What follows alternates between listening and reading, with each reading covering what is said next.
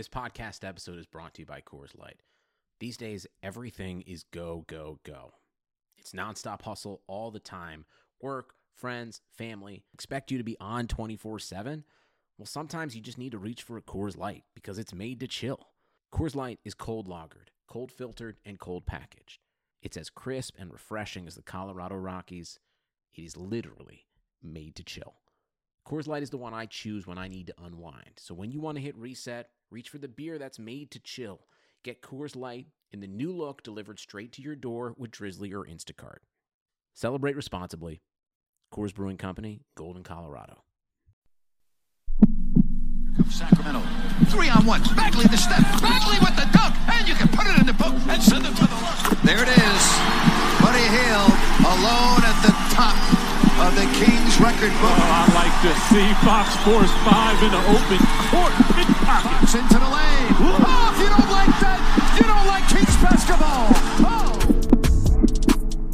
Welcome back to another episode of the King's Pulse podcast. I am your regular host, Brendan Nunez, and I have my usual co-host with me today. That is Rich Ivanowski. How you doing today, Rich? Oh, Canada, our home and native land. The Raptors, man. Proud of them. Yeah, I can't say I was expecting that. Before the series, I was pretty confident saying Bucks in six, and Toronto's bench just finally showed up. Yeah, proud of our neighbors to the north. Proud of Kawhi. He's been through a lot of ups and downs. Yeah.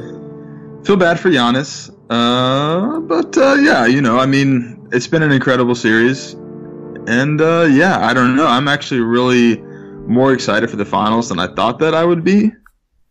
Yeah.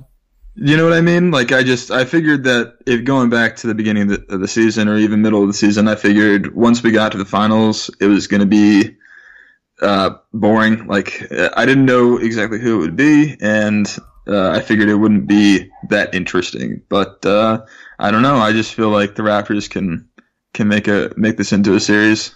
Yeah, and there's no KD potentially for the whole series. It feels like. Yeah, it's interesting. And I just want to say, I feel like Giannis was not a closer at all. I mean, he struggled with that previously and in general. We've kind of seen Middleton have that role, but I was disappointed. I expected game six Giannis to just go complete Greek freak mode, I guess, and it just never happened. I mean, he doesn't feel, it feels weird to say that he doesn't feel versatile enough almost. Yeah, I think there's a type of superstar that can still get shut down by the best defenses in the league. Um, and then there's a type that can't. And I and I'm wondering if like KD and Kawhi are the type that just can't get shut down. Yeah. No matter who, you know, no matter who they're looking at, no matter who's guarding them, no matter what the schemes are.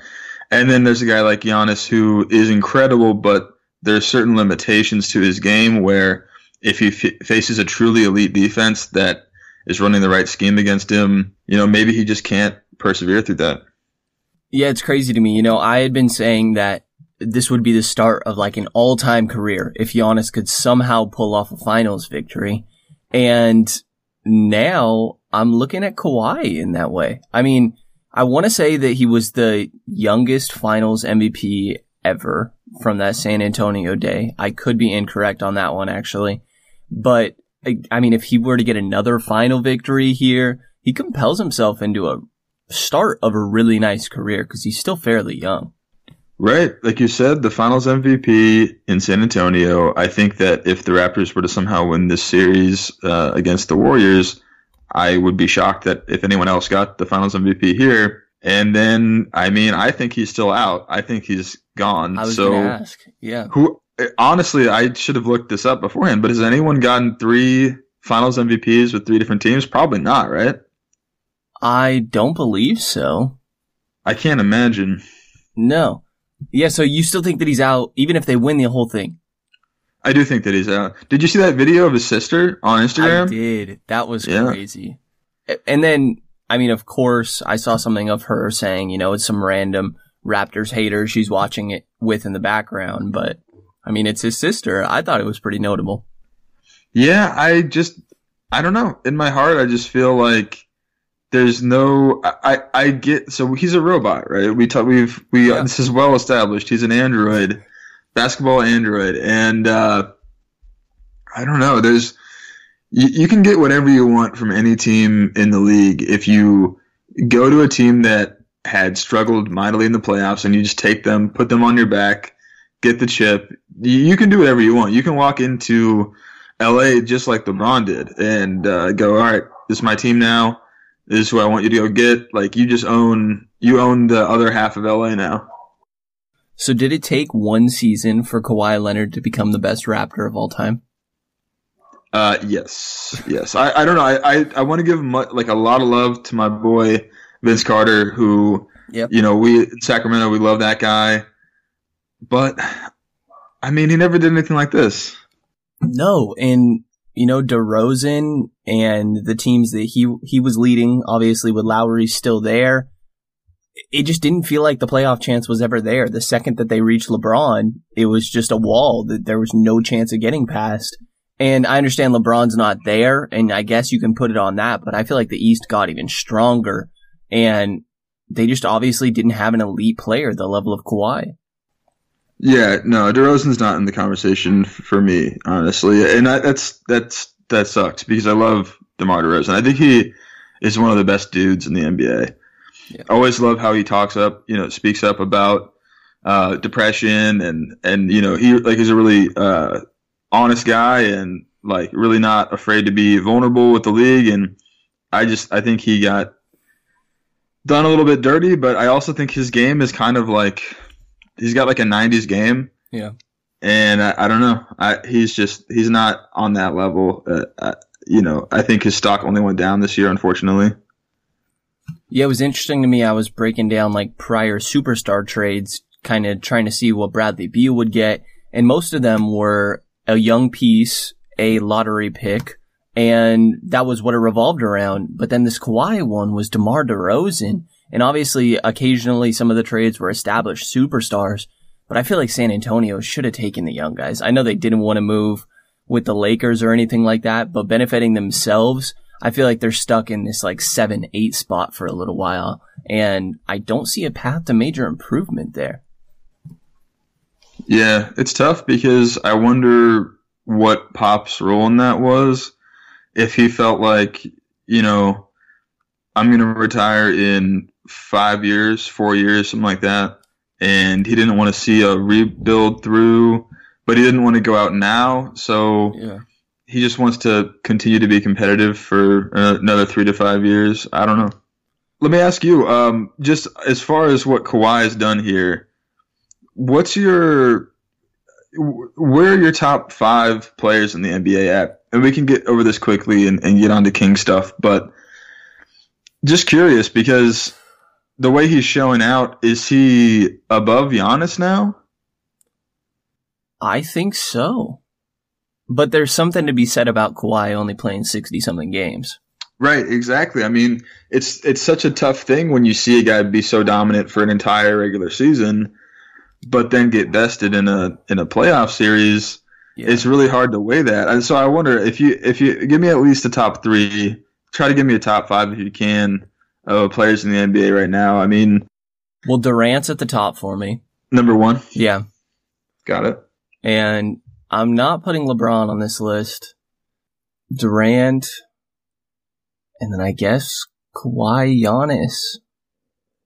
Yeah, Tim Maxwell agrees with you. That was uh, he was talking last night about that. That's that's that's his top three now. LeBron's out of it. Harden's not there. Yeah, it's hard to disagree. I'd probably put Steph above Harden also. There you go. Above LeBron. Right now, yeah. It, it feels Oh. like this was the first year of LeBron's decline. I don't know. He also was injured for an extended period of time, obviously. But I this year, yeah. I guess it, it's just it's crazy how uh, often the stuff changes. You know, I mean, even a month ago, I feel like my that's I can't argue with your list. And even a month ago, it would have been way different. You know, going back to the beginning of the season, it would have been way different. Yeah. And so we're going to get into De'Aaron Fox right now and talk about, we're going to try to put him in the mix of the best point guards. And that also is going to be hard to to nail down because I just feel like a month into the first, you know, a month into the regular season, it could go any direction. Or if we had talked six months ago or at the beginning of the year, he's not even in this conversation for one of the best point guards in the league. So it's pretty wild. But you want to get into it? Yeah, I struggle with trying to not overreact to certain series or specific situations, but then also accounting for those when I'm ranking them. It is. It's hard to weigh. You know what what Kawhi did last night. It's hard to. It's hard to. If we're talking about you know best players in the league, it's how do you weigh that against the, what we saw the last hundred games? But let's start off with some. Let's start off with a general review of De'Aaron Fox's year, uh, and then and then we can get to his where he falls among point guards on the back end of that. Are you currently paying off student debt? Interested in improving your financial literacy or looking for new ways to earn income in today's ever changing digital landscape? Well, on the Talk Money with Mesh Lakhani podcast, Mesh will follow paper trails, chat with experts, and break down complex ideas to bring clarity to the mystical financial phenomena. Each episode will be filled with compelling stories covering a broad range of subjects, from buying Bitcoin, dealing with student debt, and everything in between. Listen to Talk Money with Mesh Lakhani on Spotify or wherever you listen to your favorite podcasts and learn how to spend, invest, and earn for today's economy. Yeah, so De'Aaron Fox, definitely a breakout player this year. He is in the top three of the most improved candidates, along with Pascal Siakam and D'Angelo Russell. He played 81 games this entire season. The one that he sat out was a rest game in Toronto. And right there, second in, in the team in minutes per game as well. I mean, one of the best assets you can have is just being available. He jumped up to 17.3 points per game this year, 7.3 assists. That's team leading. Also nearly four boards and his efficiency was, was decent. The three point percentage was surprising. It was 37% on the year, which was not what we were expecting from Fox come year two. 45% from the field and he did get to the line most on the team as well. I think that he definitely can excel there. A little bit upwards of five attempts per game, but only knocking those down at a 72% rate. But Fox came into his own as being the leader of the Kings this year. Yeah, I I want to talk about that three point percentage. One of the first things you mentioned there.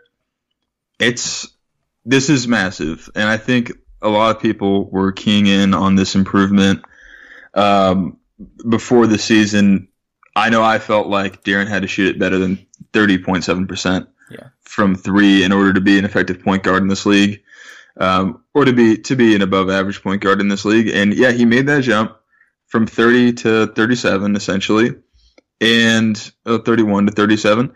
And I went back and pulled up a piece that I wrote for Sactown Royalty over the off season, last off season, about specifically this about point guards who improved their three point shot.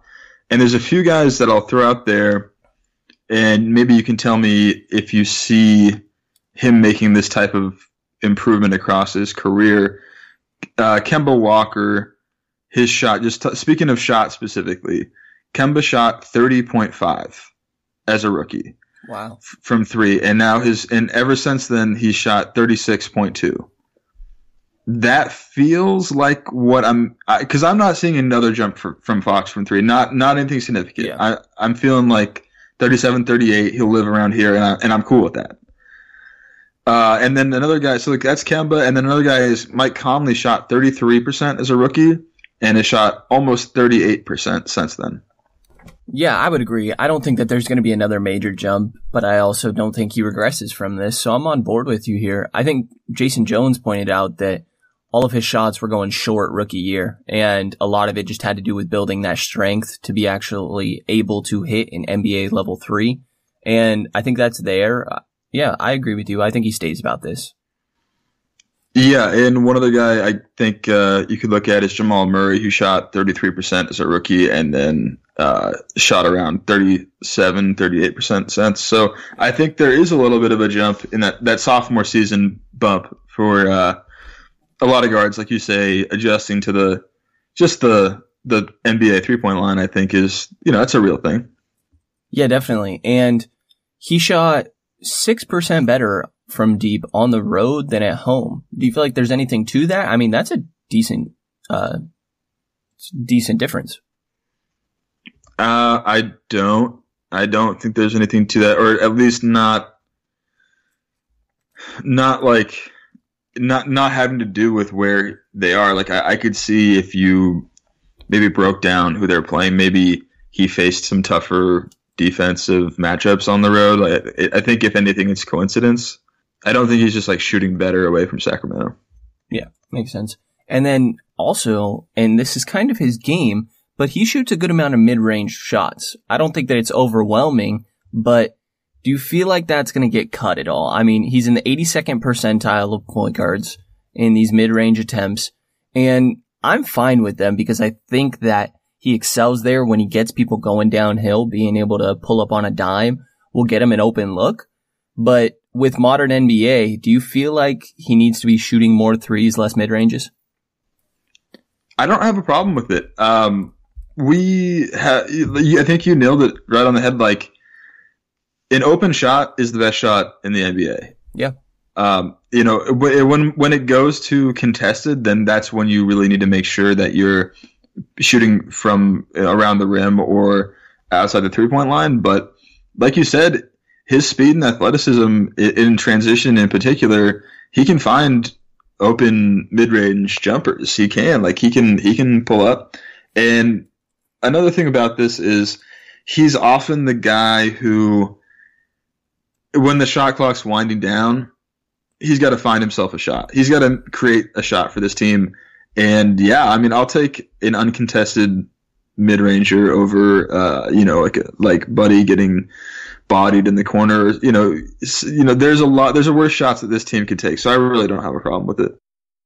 To nitpick some weaknesses here, I mean, that free throw percentage has to go up, right? I mean, he was literally the hundredth percentile of shooting foul percentage. He's fouled on his shot attempts all the time, and it is because he's so aggressive. But you you just got to be hitting at a better rate than that. And the entire team really struggled at that. I think Willie leaving and being the worst will obviously help, but Fox is able to live at the line. I need that percentage to be going up. Yeah, unacceptable.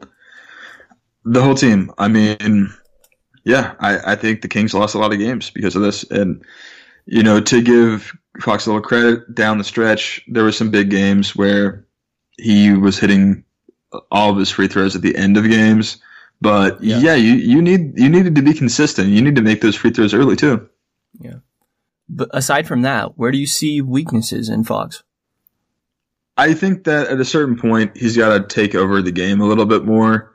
You talk, we talked about how his efficiency improved by light years from year one to year two, but his his usage didn't really go up at all. Less than one percent jump in usage. Um, you know, and if you look at his his field goal attempts per 100 possessions, it went from 19.9 as a rookie to 20.1. Virtually no change there. He's making more shots, but he's not taking more shots. Yeah, agreed. And I think the thing is that he's very clearly capable of that. I mean, like you said, the percentages have risen, and I do want to give credit to him for being able to get upwards of seven assists. And I think that's partially why there was a lot of moving around with this roster this year and just trying to make everybody comfortable and get everybody else their shots. But I mean, that's just a way that Fox is going to develop on his own that finding a balance between also feeding your teammates and getting your own a little more than you are now. Yeah. I uh, I wonder uh, how do you think with with uh, with Barnes in the starting lineup from day one, and with Bagley assumedly also in the starting lineup, how are we going to see his distribution change? I think that he'll probably stay around the same number of assists. I think it could go up a bit, but I don't see it changing all that much. I mean, Barnes is definitely a catch and shoot guy, but Bagley's not quite that. Um, so I don't think Bagley's giving him a crazy amount more of assists unless we hopefully start to see that Fox Bagley pick and roll. But I don't know. I don't see the assist number going up all too much next year or the field goal attempts really. I mean, I want it to, but with the amount of evening out that, that the attempts are going to have to do across that starting lineup plus Bogey and Giles off the bench, I just don't see it happening. I want the usage to go way up next year. And I think that there's a, a, reasonable argument that it could. Barnes is a low usage guy. He can catch and shoot. He doesn't need the ball to be a part of an effective offense. He can, you know, he can spot up. Um, and Bagley, he really did a lot of back to the basket stuff, a lot of uh, holding the ball. And I think that that's fine as a rookie in a second unit, but I don't want that in uh, my starting lineup for the Kings. You know, maybe one day, maybe when he's really an elite uh, turn and face scorer, but I think that really I, I want Bagley to kind of be playing cleanup. I want him to I want him to be, you know, when he's in transition or when he's, you know, got a matchup, I want him to take advantage of that and Fox will find him there.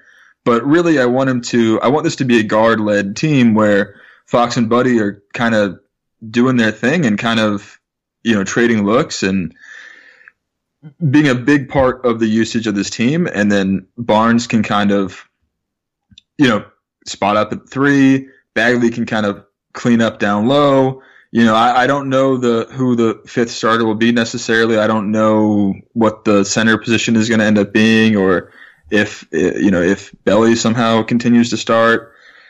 I don't know exactly what it'll look like, but that's not a bad scenario for me. If Barnes and Belly are kind of stretching the floor, um, Fox and, and Buddy can go to work, and Bagley's just down low, just uh, uh, taking out the trash. Yeah, and we see it on so many of the elite teams in the NBA. More often than not, your best player tends to be your point guard, or at least one of the elite guys that is going to be able to put you on that next level. He's the playmaker. He's the one running everything. And Fox seems to have a good intelligence of reading defenses, also understanding the offense that he's running, where people need to be. And I've been really impressed, impressed with his leadership also. You could see it even more when Shumpert left and for being 21 years old and what looks like the voice of the team already, I mean, I could not be more happy with this. We've talked about we wouldn't trade him for Steph straight up. There's so many other guys that it's the same way. I mean, the King's Pulse podcast is recorded and hosted on Anchor. It is the easiest way to make a podcast and it is 100% free. It gives you everything you need to record, edit all of it so it sounds smooth and professional, and upload it all from your phone and or your computer. They distribute your podcast to every major platform. They give you an opportunity to make some money in the process as well. Download the Anchor app or go to anchor.fm to get started. Fox is just going to grow to be one of these at least top five point guards in the league. But if we're talking right now, what sort of range do you put De'Aaron Fox side by side with the other NBA point guards? It's a really good question. I think that there's at least some guys that we can mark off this list that are better than Fox right now. Obviously, your Steph Curry's, your Kyrie Irving's, Dame Lillard's, and I mean, honestly, honestly, that's the only three that I feel like we like we there's no point in even discussing. Yeah, I'm fine with that. And then I mean, are we counting Ben Simmons as a point no, guard? I don't like to. Okay, so then let's let's forget about him for now. Then there's another group where Westbrook and Kemba and Chris Paul. I feel like they have the pedigree. Does Lowry uh, go in there? Not trying to overreact to recency, but I mean, I, I don't know. I don't know. I have him kind of with Bledsoe just in in a in a tier below that. Okay. What did you say your second tier was? Westbrook, CP3, and Kemba. Yeah, and and so here's the thing about that. I don't really like any of those guys. Kemba Kemba I like um, just as an offensive like just machine, but yeah. he's not bringing you anything on defense. Westbrook, I just I think that he's so inefficient on offense that that I don't I don't I don't know like even even just like for a game I don't know that I'd rather have Westbrook than Fox honestly. But for you know for sake of argument and just like we've seen it for so long that Westbrook can be can be effective uh, maybe not at the highest levels maybe not in the playoffs but you know I'll, I'll go ahead and put Westbrook up there. Same thing with Chris Paul because even though he's getting older and he's breaking down we know that he can get it done. Uh, so yeah, Westbrook, CP3, and Kemba just made an All NBA team. I'm not going to take that away from him. So that's six that I've got that I'm willing to to put above Fox uh, without much discussion. Well, I feel like, like we said, there's that Steph Kyrie Dame that's the first tier, and then all the guys you mentioned. There's not a huge gap in between any of them, and I feel like Fox just falls under that category. Yeah, and I mean, how are you stacking up him against Lowry or or Eric Bledsoe? Um, I'm taking Fox over either one of the uh, easily Bledsoe. Um, Bledsoe tends to disappear at times. I mean, when he's getting downhill, he's a good distributor. He's a good finisher around the rim. I'm not very confident in the shooting. I think that I value the leadership and being able to run a team more in Fox. Lowry is a bit more interesting because I do really like Lowry. I think that he has a lot of the intangibles that he draws charges on defense. I think he's good on that side of the ball, but he's also streaky in his own right. Um, I think that I just also put Lowry in that group with Westbrook, CP3, and Kemba, but I feel like I could justify Fox at the top of that group? I don't. Uh, yeah, for me, Lowry's not in it. He, I think, also he's just. I don't know. I, maybe I'm getting blinded by the numbers, but 14 points a game. I know he was. He had like he was leading the league in assists for a long time, but 14 points a game. You know, less than 35% from three. I don't know. I I just feel like he's yeah. got a great team around him uh, and he's always had help. Like he's always had. We just talked about Demar not being the greatest player in the world, but he's always had some help up there. Uh, and I don't know. I just I don't I see him as a tier below. I, I can't get him on the same tier as like uh, Chris Paul, uh, even you know Kemba. I can't I can't get him there. Yeah. Well, Kemba to me, it's just that glaring weakness on the defensive end. Westbrook, like you said, there's the inefficiencies, and I've also just never liked Westbrook that much. I don't think that he yeah. contributes to winning very well. Right. Um, and then CP3 is an amazing point guard, but he's just older at this point, and he's definitely slowed down. That I feel like all these other guys have these glaring weaknesses, and Fox doesn't really feel like he has that. I mean, I guess like, are we talking who am I taking for all of next season, then Fox yeah. is, like I said, I think I can justify putting him at the top of that list. Yeah, I think we do have to kind of phrase it as who will have the next, who will have the best season next year. And, and in that case, I think I'm the same way. I, it seems crazy. It does. It seems crazy, but yeah, Lowry's 32, Bledsoe's 29 and had a rough uh, you know playoff run. Although he, I will say he had a very nice regular season in my in my mind. Um, right, you know, Russ is is getting old as well. He's his shooting. His one MVP year was the only year he he shot the ball decently, and it's bad. Other than that, and I, I don't see his rebound hunting as like, you know, enough to make up for yeah. the inefficiency. I think it's part of OKC's scheme where everybody just box out, let Russ grab the board. Right, and I can't imagine any team in the world that would want Chris Paul honestly over any of those guys just because of the injury stuff and the, and the age at this point.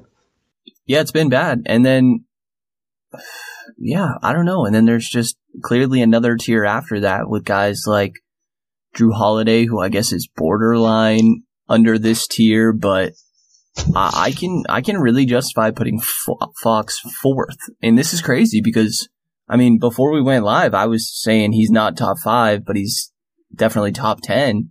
And I think Yeah. I kind of talked myself out of that. Me too. I had him eighth. Well, I, I wrote this down. I had him eighth. I had the, the first three and then the next four that we just talked about. And I also had Simmons in here because I didn't know if we were going to include him. Um, I had, I had him eighth and now I'm thinking, yeah, I mean, well, so before we go ahead and crown him four, there's two other guys that we got to talk about. Uh, and it's, this is the young group. So this is Fox, Russell, or Trae Young.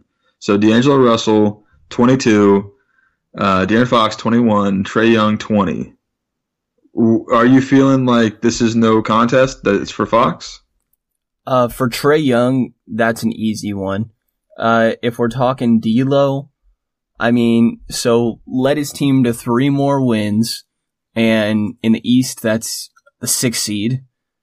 But I think that there was a better team around him and just general situation that they all played hard.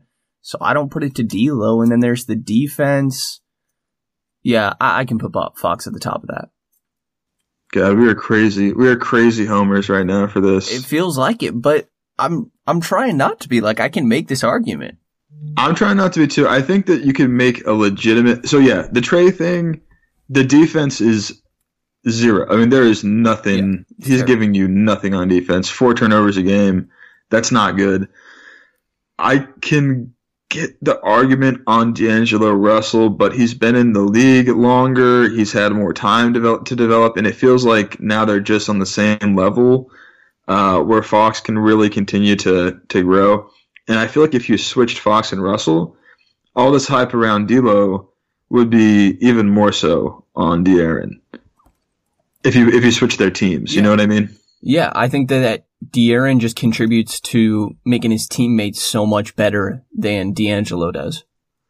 Though I will say with Russell, his usage is massive. Like it's so massive, and he's able to maintain a very solid efficiency level. And that's we don't know that Fox can do that. We haven't seen that yet. So we're talking about you know, we're talking about uh, Fox as a guy who needs to step up a lot. We talk about how he needs to be he needs to just take over and he needs to really run this team and have it be his team.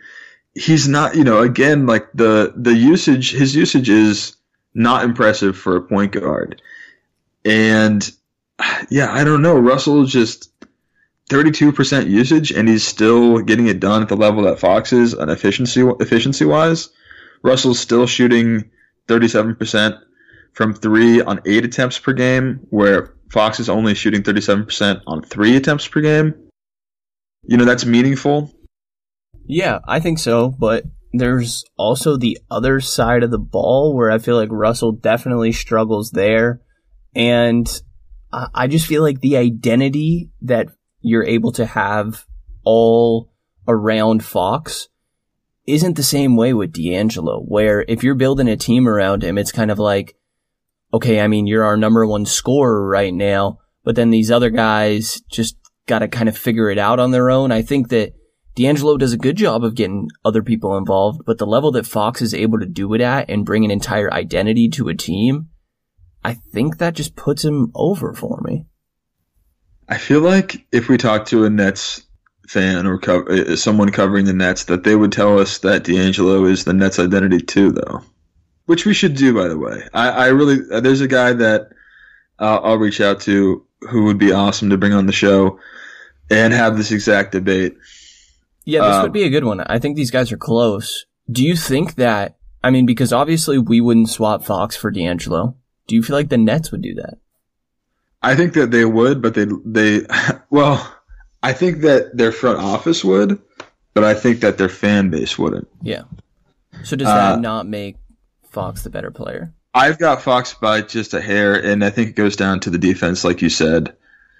But um, we'll we'll really know when Fox takes five threes a game and when he ups his usage to 28, 29 percent and keeps this this efficiency. Then then you got a superstar because that's what superstars do. Superstars have near thirty percent usage and and uh, are efficient with it. But I wanted to throw out two other guys. So you had mentioned uh, Holiday, Jrue Holiday. I actually prefer Jrue Holiday. If Jrue Holiday is a point guard, which I have him as a shooting guard, if he's a point guard, I'd prefer him to to Fox right now. Hmm. Um, that's a good point about him being a shooting guard because he hasn't really played the one in New Orleans recently. Why do you? What makes you prefer Holiday? He's a two way player. Uh, he's a fantastic defender. I think we that much we know, right? He's an incredible defensive player, and I don't know. I'm still I, that Pelicans Blazers first round series from not this round of the playoffs, but not this year of the playoffs, but the previous year. I some he's just he really took that series over and shut down Dame Lillard, and it was a sight to behold. And he was doing it on offense too. I mean, I Yeah. I don't know. I, he's he's I know he's not like a, a shooter, but he's an elite two way player. He's you know twenty one points a game and maybe top five defense at his position, top three defense at his position. Yeah, I mean, he's also getting 21 points on a team with no other real threats. I understand Anthony Davis, but he sat a good majority of this year. It's only 32% from deep, but the defense I do really understand there. Like you said, I think he's a top five defender if we're looking at point guards easily, if we're putting him in that category. But there's also injury concern. I mean, only 67 games this year. Um, I know one of the years he missed was because of something with his wife, but I don't know. If, if I'm able to put Jrue over, which I can understand, I think they're very close, it's only for next year. Well, here's the thing, though. You mentioned, you know, him doing 21 points a game without anyone on the team. That's that's unfair. He had 19 points a game with Boogie and Anthony Davis the previous Okay. season, and in the that playoff series with Anthony Davis, Boogie was hurt, but with Anthony Davis, he had 24 points a game in a playoff series. Yeah. So you know, I, I think That's a good point. I think that's unfair. Just because he doesn't shoot well, I you know we obviously we overvalue shooting. Everyone in the league, we we just look at okay, how good is this player? Oh, how how well does he shoot from three? And that's like that's it's too simple. Um, but of any player that shoots whatever thirty two percent from three, I think he's one of the best offensive players in the league. Yeah, I can come around to it. I think that they're very close. I think that I don't know. I again, these guys that do come close like this to Fox, I just value what he brings to being the identity of the team that Jrue Holiday, if you were to have him on this Kings team, then it's a little bit of question, okay, what is this team? And Fox very clearly, when you throw him on the team, it's okay, we are running in transition. We are just constantly sprinting up and down the court, outrunning the other team, outpacing them. And them being so close, that's enough to put Fox over for me. Yeah, agree to agree to disagree there. But then there's one other guy that we haven't brought up, which kind of is a little bit crazy. Oh, Two two guys. I'll throw Jamal Murray in there. Where does he rank in the Trae D'Angelo Fox debate? And is he truly a point guard? That's a good point about the truly a point guard because I think that he kind of needs to play that role of having the ball in his hand, but he's not a distributor. So I think that technically yes, but he's not a he's not a pure point guard. And who were the three? We had D'Angelo Fox and then Trae, right? And now throwing Jamal Murray in there. I would rank it Fox over D'Angelo by a hair, and then a decent gap to Murray and Trae. Yeah, I think so right now. I mean, I've just never been that high on Jamal Murray. I think that he, and he has shut me up a good amount this year, but I just don't see, like you said, I mean, the defensive end is bad and he's not, he's technically a two guard, but he can't really guard the two very well. He can't even really guard the one very well. I mean, Fox is definitely above him, but in regards to who else we're ranking, I might put Trae Young above Jamal Murray. That uh, I can see the argument there, but at least as far as this conversation, he's below Fox. So Yeah. we can move on th- to the last guy. Uh, I'll say Dinwiddie almost garnered some some interest from me, but not quite. I think he's more on that Trae uh, Murray level. Yeah. Um, and the last guy that we should really consider here as being better than Fox, maybe, is Mike Conley. This is a good one. I think that there's obviously that injury concern with Conley, um, but the percentages are nice. Conley's always been a really good passer, Mhm. and he's been consistent. Um, there's not the defensive end for Conley though, and he's definitely on the older side at this point. That hmm, this one's this one's close. We definitely didn't mention Conley in that group, and he probably belongs with. Hmm, do I say Westbrook, CP3? Maybe in there, but towards the bottom. And if I'm saying that I can take Fox over guys like Westbrook and and Kemba, then I gotta say over Conley too. Huh. Yeah, I mean, I don't know. I I think Conley is a is a pretty good defender.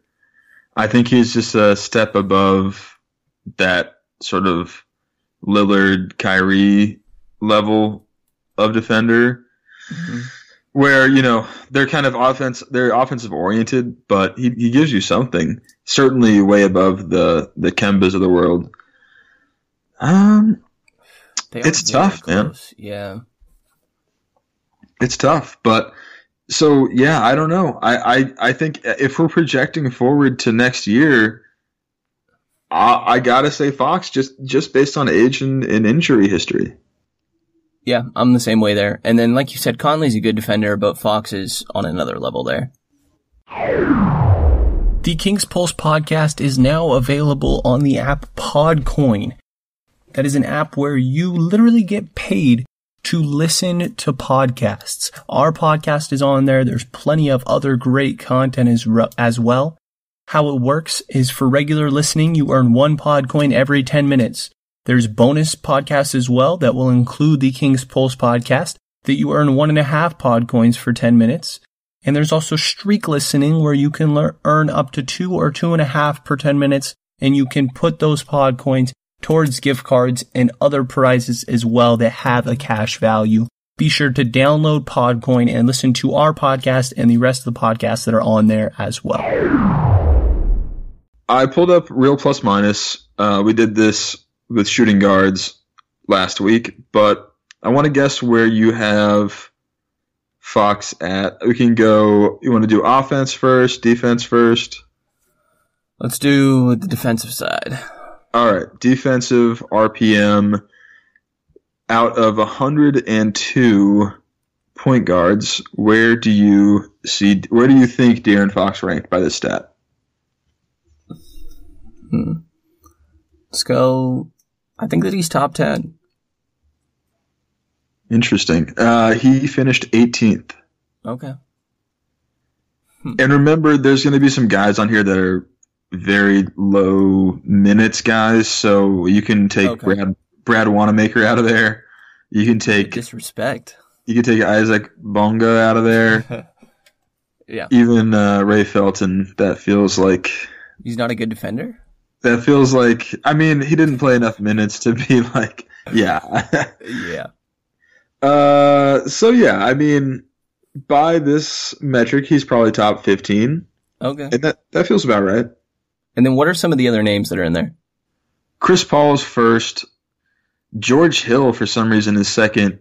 Got Lowry, Cory Joseph, Derrick White, Pat Bev, Marcus Smart, Lonzo Ball, Bledsoe, Jrue Holiday. Yeah, th- this feels about right for the most part. Yeah. It's good company. He's right below Ben Simmons, De'Aaron Fox is. So yeah, good company. How about on the offensive side of things? Uh, where do you think he finished in RPM there? Hmm. I mean, he has such a big impact on the offensive end. Like, when he comes into the game, it's just a totally different style. Let's go, I guess too high last time. I'm gonna go with, let's say about the same range. Let's go with 15. 25. Okay. Still good though. I mean, this Yeah. is these are still good numbers. um, out of 102. You know, to be Yeah. in that top, you know, top 25 percent there. Harden's first, obviously. Curry, Lillard, Kemba, Kyrie, Conley, Jrue, Lowry, Westbrook, Paul, Bledsoe, Murray, Russell. You know, th- so this, you know, this makes sense. This adds up. Um, there's a few, there's a few weirdos and anomalies in there, but you know, I, I think you could say that he's a top 20-ish offensive point guard and a top 15-ish defensive point guard at very worst, at like absolute worst. So, um, Yeah. and then know. having having that two way ability, like a lot of the guys that are in the top twenty in offense are going to be like bottom twenty in defense. Yeah. You know what I mean? So to get a, a guy who's who's league average at both, first like, and let me be, let me rephrase that: starter average level at both gives you a really special uh, special player. Yeah, and obviously this isn't Anthony. He's only t- he's only 21 years old, and we've done this game of sort of saying what we think that their on-court value is for next season, and I feel like De'Aaron Fox is going to be the highest one we have here. I believe the previous highest was Buddy Hield. What what was the number that we had ca- came up with on that one? I believe you went twenty and I went twenty five. Okay, I think I think that we were both at 25, but then I had Bogey lower than you did. Okay, okay, fair enough. But that was the highest one that we had yet, right? Yes, Okay.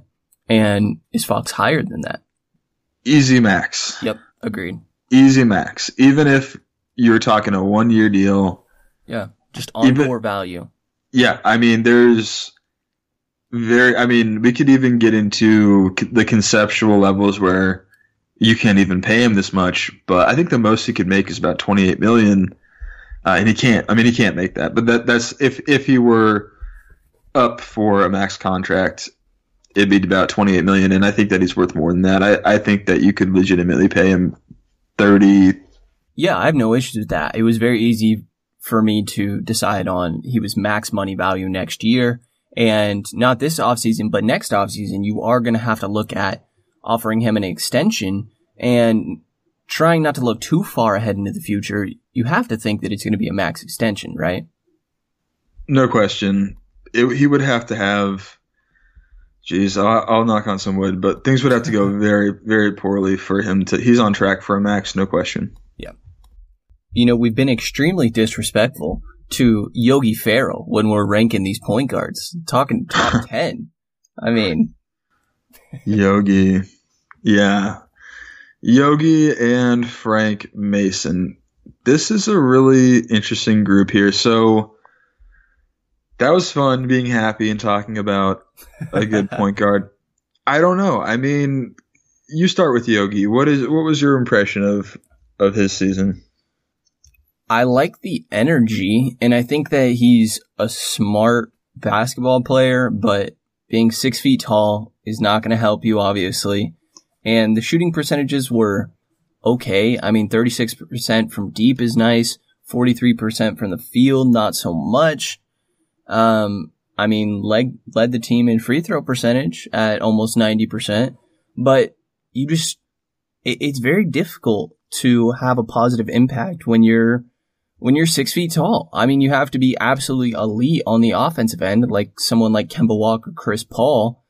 And it's just a struggle on defense with Yogi. And I think that our bench already doesn't have great defense that it, it just really hurts to have that undersized type guy there. And that's why we've been talking about really needing a backup point guard with some defensive upside and intensity in this free agency. Right. Right. I I I like Yogi. I like what he did this year. It's interesting that he didn't really play at all the first half of the season. Um, or he was getting very, you know, very sparingly. It felt like Mason had the job out of the preseason. And then, you know, Joerger got fed up with him and gave the job to Yogi. And I think he did a much better job. Um, and Yeah. it's tough because he's really a shooting guard.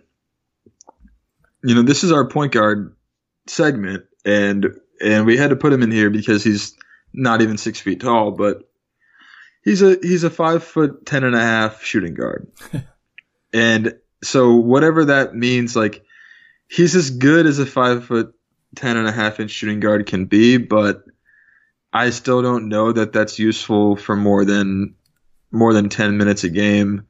But I'd like to have him at ten minutes a game. I my concern is that with all the chatter about uh, the Kings have not been shy about wanting to have wanting to add a playmaker. Um, we know Jeremy Lin was a guy that they were pursuing at the trade deadline. Uh, and I think that again, you know, people have confirmed repeatedly that uh, a, a, another playmaker is one of the targets. So I don't know if Yogi will be here next season. I hope that he is. I have, I have, I don't know. Maybe it's a coin flip at this point. Uh, Frank, you know, we'll talk about in a second. I feel like has a much worse case, but at the same time, I think that Yogi it would be really smart to keep Yogi around because he is on a non-guarantee until the fourth of July, and I don't know. I don't know. I just I just feel like you could do worse for three million dollars, and he's a guy that can give you eight eight to twelve minutes off the bench. Yeah, I don't know. I, I just I don't have a lot to say about it. I feel like he's he is what he is. There's nothing to really uh, really explain here. He's a he's a little dude who can be a spark, but he's yeah he's not going to give you anything on defense. I don't know. Yeah, I'm the same with you there. I mean, having him as a, a third string point guard is is a great situation. I mean, I don't know if he's happy with that. I think that he's been pretty reliable with the amount of games that he's been available for. And eight, having played 82 games his last year in Dallas, 71 this season. I, I don't know. I think, like you said, that I feel like he can be useful for the team. He can come in and, I mean, it's always great to hear the Golden One Center just scream his name. And just that alone, I mean, that's, that's $3 million. But actually, I mean, his transition threes seem to somehow be automatic. Like his yeah. shooting was, was great at times this year. So I agree with you. I think that there's definitely a place, but it's just not, it's not the backup one. Uh, I just, that's just not where his fit is. You're right. That's 100% correct. I agree with that. I think that you have Fox and Buddy as your one and two. Bogey's your backup two. The Kings need to add a backup one, and then Yogi is your fifth guard. I think that's the way to do this. So fifth guard being because your backup but, two is Bogey, no? Yeah, right. So I'm saying you got Fox as your one. We, you know, the Kings bring in a backup one. Yeah. Then you got Buddy as the two. Bogey's your backup two. Okay. And then Yogi's the fifth guard. So yeah like your, you know, he's your third shooting guard and your third uh, point guard, basically. Because I feel like he's a combo guard. I, I really, I really do. Like, I know that you know in Dallas, that's how he was played. He was played as a shooting guard mostly. Yeah, and that's interesting. I hadn't thought of that, but I think that you're you're pretty spot on with that in regards to his play. He really is a shooting guard. He just doesn't have the size for it, so it's difficult. But having Bogey to kind of run that second unit had made that work at times because it wasn't like we were desperately needing his playmaking. But at this point, that's definitely what we want from that backup position. If we're talking on-court value for next year as this fifth guard, what what value are you putting it at? I mean, right now it's a three million dollar contract next year. Is it about that range? It is about that range. I I think I think that there are teams out there that would pay Yogi up to five million on a one year deal. And I think having him there is a it's a it's an it's essentially an option, essentially a team option, but really it's a non guarantee. Yeah, three million. I I hope that the Kings uh, keep him, and and I hope that you know maybe I'm taking the pursuit of a backup point guard too seriously as a threat to Yogi um, leaving, but I also know that the Kings, if they really want to sign a max player, they're probably going to need to cut every bit that they can off of this cap sheet, and having that non guarantee would put Yogi in a vulnerable position there. Yeah, and it leaves Yogi in a vulnerable position. I mean, Frank Mason's looking even worse after this. Yeah, is it time to talk about Frank? I think it is. It's bad, man. Yeah, and you know it's it's only the second year, but he was a second round pick. He's the same sort of thing as Yogi, where he's five eleven. He's got some nice hustle to him. He plays hard, but I mean, twenty one percent from deep. I guess you broke forty percent from the field, but sixty eight percent from the line, and he's obviously not getting any minutes. He just it doesn't seem like he can run an NBA offense, and he's not going to be able to def- defend an NBA point guard. He's a terrible player. I don't know. I'm just going to go out on, on a limb here. I, I, gosh, I feel bad, but this dude, this dude's not ready to play NBA basketball, and he's 25, right? So Yeah. I don't think he's going to get ready anytime soon. Super old for a rookie. Came in last year, and th- his saving grace was that he was hitting the three ball at a at a nice clip, 36 percent. Now that has disappeared completely. It's shocking how how worse he got uh, shooting from distance. And yeah, man, I mean, I just when I watch him play, I get so frustrated because he just tries to do way too much. He thinks he's six foot eight, that he plays like he's six foot eight, and he just gets just demolished at the rim, or he over dribbles. Like that's how you know he's Yeah. playing like he's on a rec league court. You know. Yeah, he's playing like he's still playing at Kansas and just able to do whatever he wants. It's just the NBA just is too much for Frank Mason. It feels like. it's way too much. Yeah, and he, he's not. You can tell that the coaching staff is not a fan of his because they are often furious with him. Yeah. He's either getting an open look for three and passing it up, or he's for some reason driving into a lane wh- where he gets the ball swatted by three people simultaneously. There's unbelievable. If you look at his tape on on like on uh, his shots w- at the basket, there are so many that get blocked. It's astonishing. He actually was was not that bad this year in terms of percentage, but he was he had the worst field goal percentage inside five feet in the in the NBA uh, as a rookie. So yeah, like I mean, he was hitting like forty two percent of his shots within within five feet, which is horrific. Yeah. Yeah, he was actually making more of his baskets. Like I, I did, I did a piece on this too, where like he's actually made more more shots outside of twenty feet than he made inside of twenty feet. it's crazy. Yeah, and I mean, being this under six foot point guard, basketball reference saying 5'11, and that might even be a little generous. You have to be able to use your body. I mean, Isaiah Thomas is like the peak of being a good offensive player, especially around the rim, but using your body and protecting, protecting yourself with the rim, finishing on opposite sides with both hands.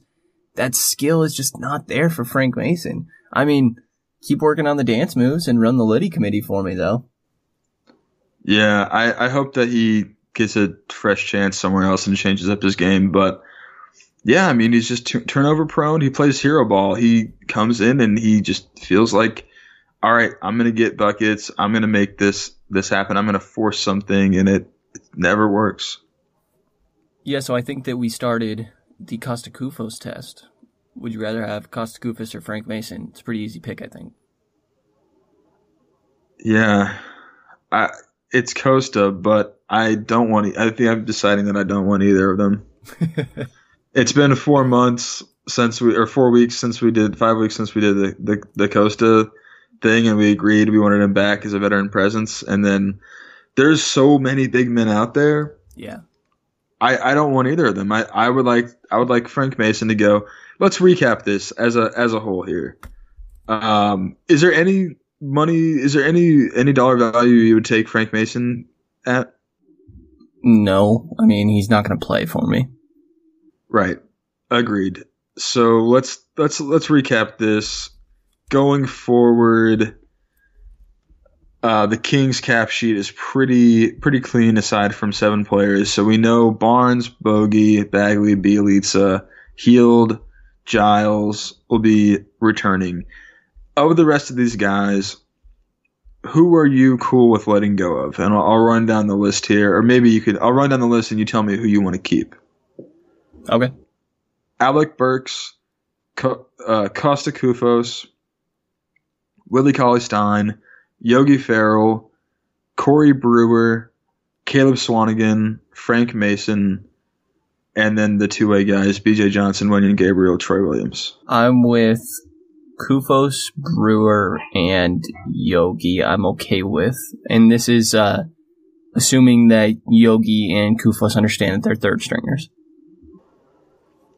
Okay, so okay, gotcha. So you, Koufos can kind of be that fifth big. Yeah, I'm okay with that. Okay. Or third. Yeah, if he's the third center, then I mean that's okay with me. I think that, like we said, veteran presence, and then yeah. So I think if you had two others, that I can live with that. Okay, fair enough. What about yourself?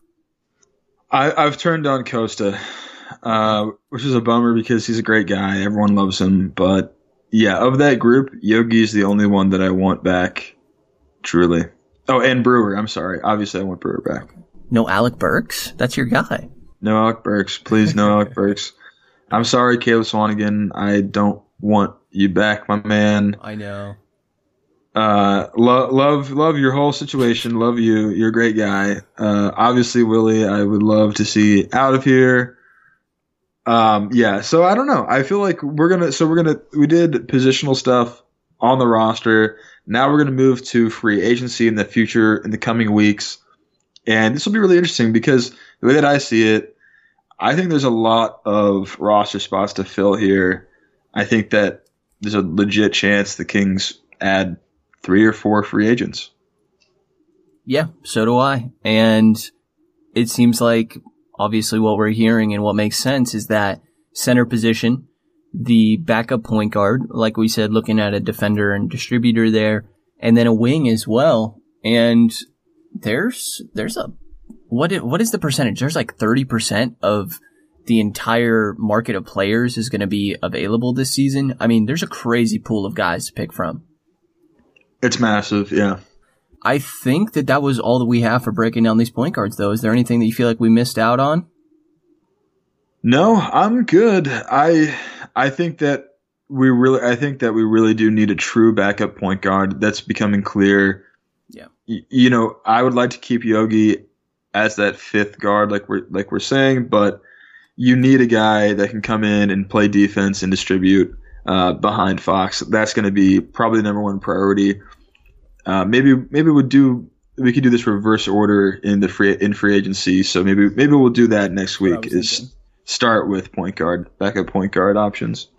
Yeah, and I guess just to tease a little bit, Cory Joseph has been growing on me. The defense it has been surprising to me. The deeper I've dug into it. He's incredible, yeah, and I think like I mentioned, I actually said this earlier when I was running him down, but yeah, fourth in defensive RPM. Yeah, I mean he's definitely on my watch list. Um, and a good amount of other guys that we've obviously talked about, but I think that that is gonna do it for this episode, Rich. Yes, sir. I'm good, and uh, yeah, we'll be back on Wednesday with uh, uh, something different. Not quite sure what yet. Uh, if you got suggestions for the podcast, please hit us up on Twitter at Kings underscore underscore Pulse. Uh, interact with us there, and uh, yeah, give us some feedback, guys. Yeah, at very least, we have a couple questions from Reddit. I know there's some trade hypotheticals in there and a few other things. So, like Rich said, if you have any sort of suggestions or what you'd like to hear us talk about, any questions for us, you can contact myself and Rich via the King's Pulse Twitter at Kings underscore Pulse. Be sure to give us a follow there and subscribe to us on your podcast listening platform rate and review, please. It does a lot for us, guys. Thank you to everybody for this listening to this episode of the King's Pulse podcast. And as Rich said, you will hear from us again on Wednesday.